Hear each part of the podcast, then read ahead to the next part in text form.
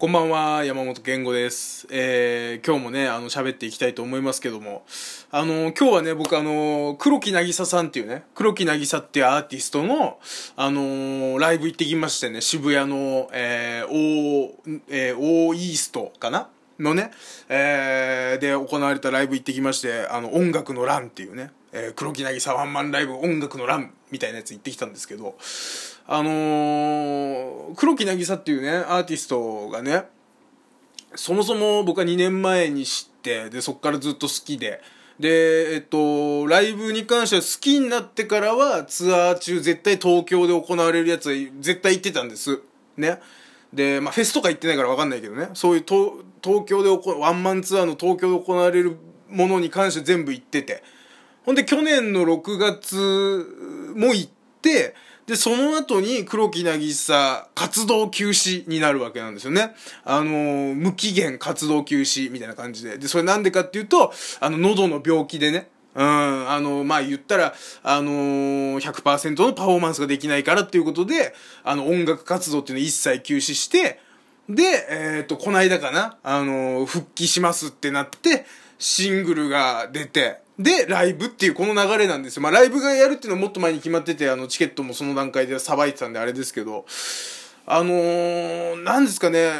正直言いますけど、あのー、僕の感想ね、僕の感想なんだけど、あの、泣こう泣こうとすると泣けないね。こういうのって。こういうのって泣こう泣こうとすると泣けないんだなと思って。正直さ、やっぱさ、僕大好きなんですよ。黒木渚っていう人って本当に大好きなんです。で、1年前に、ね、あの、もうありとあらゆるそのライブとかのこのスケジュール吹っ飛ばして休止、ね、活動休止するってなって、それなりにやっぱ思うこともいっぱいあるし、ね、チケットもいっぱい取ってたし、で、それを全部、どんどんなんかこうね、クレジットにね、払い戻しがどんどん来るのもなんかもうちょっと、いたたまれないわけですよ、やっぱ気持ち的にも。ね、楽しみにしてたしさ。でも病気だからしょうがないっていうのもあるし。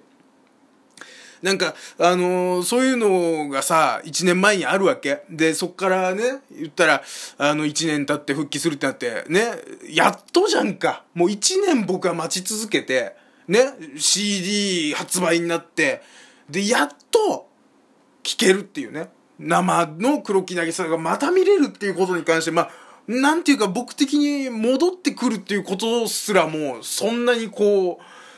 強く確信してたわけじゃなくて、なんかね、まあ、喉のね、歌手の人で喉の病気やった人で多いのは、例えば、あの、小田哲郎さんとかもそうなのかな、最終的には要はだから自分で歌えない分他の人に楽曲提供するっていう形で、どんどんね、自分の曲を世に出していくって方法を取ったりするっていう人多いじゃんか。だからそっちになるんじゃないかっていう不安もものすごくあるわけ。まああったんですよ。で、実際、戻ってくるってなって、もうこの高ぶり、これは泣くだろうね、なんつって。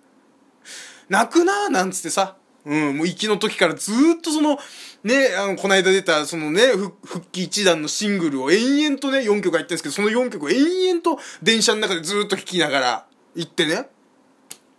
これは泣くなーなんつって、ね。で、ライブ始まって黒木渚さんがブワーって出てきて、ね。泣くなーなんつって。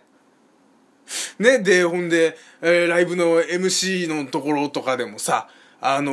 ー、なんか言うわけやっぱね、ちょっと、その、うんと、この一年のこととか、ね、で今、ね、その病気も経て、どういう感じなのかとかね、まああのー、そういうことも、まあちょっと言ってたのは、その、まあ言ったら全開じゃないと。ね、あの、もう何にもなかったことじゃなくて、それを受け入れながらやっていますよっていう方向に、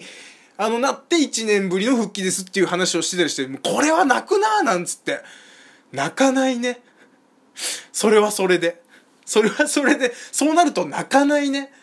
もうなんか俺は途中で、そういえば山下達郎さんがライブ中に歌う曲はね、なしだよ、みたいなことをラジオで言って、すげえ今話題になってんな、なんてことをね、ライブで、ライブ見ながらちょっと思ったりして。まあ、僕も僕でそれは賛成だし、それは分かってるんですよ。で、そんなこと僕破ったこと一回もないんですけど、なんならめちゃくちゃ意識してる方なんですけど、でもさ、たまにあるじゃんか。あの、イヤホンでさ、これは別にライブ会場とかじゃなくて、あの、家とかでイヤホンで、いや、まあ電車の中はないかな、家、特に家なんだけど、イヤホンでさ、あの、自分の好きな曲聴いて気づいたら歌ってたみたいなパターンあるじゃんか。ああなったらもう俺吊るし上げられると思って。このタイミングで、世の中的にその山下達郎さんの、ね、あのー、まあね、その客席でお客さんが歌、ね、あの、歌手の人と一緒に歌歌っちゃうのはいかがなもんかっていうね、まあ、もともとはそのラジオにそういう歌っちゃうんですけど、これはね、ダメなんですかねみたいなの来て、ダメですよっていう話したら、まあ結構、その話がまあ共感を経てね、うん。あの、炎上とかじゃなくてね、いい、いい方で広まってって、今もう、ね、それが、まあ、広く議論されるところまで来てるじゃないですか。ね、今日だってワイドナショーでね、松本さんがじゃあ今度、ね、あの芸人のね、そのリズムネタみたいなので手拍子するのはいかがなもんかみたいなね、新たな問題提起が起きたりして、盛り上がってる中、盛り上がってる中ね、俺が、ま、もしか仮に、歌っちゃったらもう、その場で、射殺でしょ？ね、あのー、ね、今話題の話にちょっと繋がっちゃったんでドキドキはしてますけど、今。何も考えてないところで、今なんか政治的なネタに繋がっちゃったんで、今ドキドキはしてますけどね。あれもあれでなんか誤解だみたいな話ありますけどね。なんかね、意図的に発言カットされてみたいな、いろいろありますけど、僕のはカットしないでね。僕は、あの、ここまで含めてですよ。あの、政治ネタを言おうとしてないのに言ってしまってドキドキしてますってところまで含めて切り落とすならいいですけど、ね、切り落としてね、世界は数字でできてるに載せるんだったらいいですけど、ライブドアニュースにそれが載るんだったらいいですけど、これ変なとこだけ切り取るだけやめてほしいですよね。うん。誰がやんだよ、そんなこと。誰なんだよまずお前誰なんだよ山本健吾って。お前誰なんだよっていうところから、あの、なってしまうんでね、あれですけど、そんなことをね、なんか、意識してたら全然泣けなくてさ。なんかもう、ああ、歌っちゃダメなんだ、これ、と思って。なんかもうそれで、ね、久々にスタン、オールスタンディングだったんですよ。黒木渚さんのライブ、僕が行き出してから1回目はライブハウスなんですけど、2回目からもう指定席で、言ったら椅子が決まってて、えー、みたいな感じなわけ。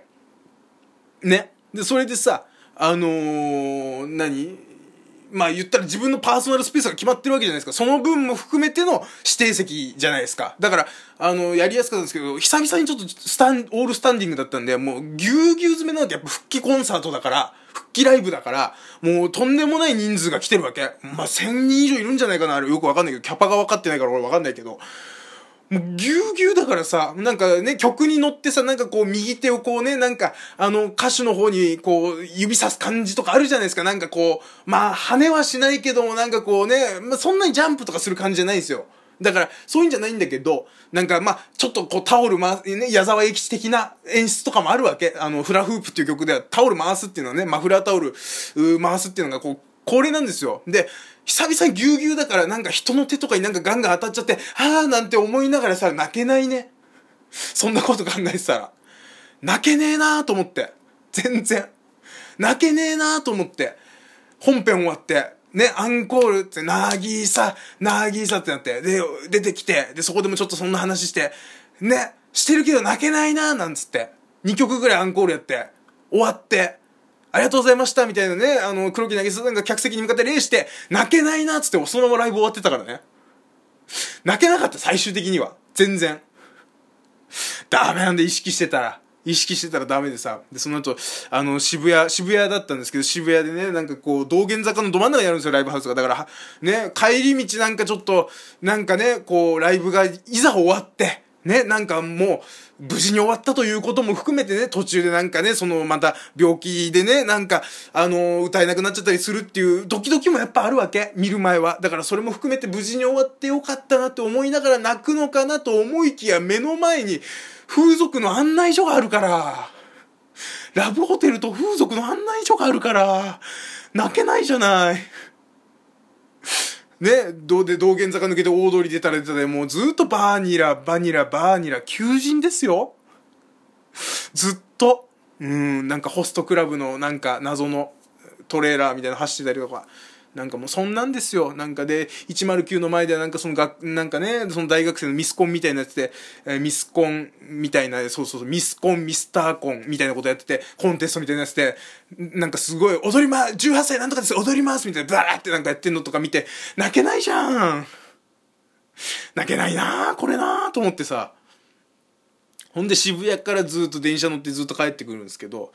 なんかもうね、大宮駅、ね、僕埼玉に住んでるんで、ずっとそ、そうんと、湘南新宿ラインとか埼京線とかいろいろ山線とか乗って帰ってくんだけど、大宮駅でもどうしても喉乾いて、ね。喉乾いてさ、もう、自販、普段あんま使わないですけど、自販機で、あの、炭酸飲料買ったらさ、なんかそれが、要は入れたばっかりなのか、な、そのエコの、ね、今のそのエコ、エコ、エコロジーの流れでそうなってるのかわかんないけど、なんかぬるかったわけちょっともう冷えてないんですよ。自販機でわざわざ高い金出してね。ね、あのもう割高割高ですよ。割高のジュース買って。ね、それちょっとぬるいわけ。ね、うわ、ぬるいなって、それ聞きながらずっとイヤホンで、その、ね、もう黒木渚さんをずっとかけてるわけ。その復帰のシングルね、解放区への旅っていう曲、やつね、あのシングルかかってて、なんかもうね、その大宮駅で、そのぬるいその炭酸飲料飲みながら、聴いた曲が、火の鳥っていう曲がちょっと急に刺さって、そこで泣きかけたからね。時差がえぐいっていう。もうわかんないですよね。その、黒木なぎささんのそのね、まあ改めてライブを経て、またシングル聴いてて、ね、ああ、歌えてよかったなってことに泣いてるのか、それとも俺は、あの炭酸飲料、高く買った炭酸飲料がぬるいことに泣いてるのか、さっぱりわからなかったですよ。もう、だからね、最終的には大宮で僕泣いてました。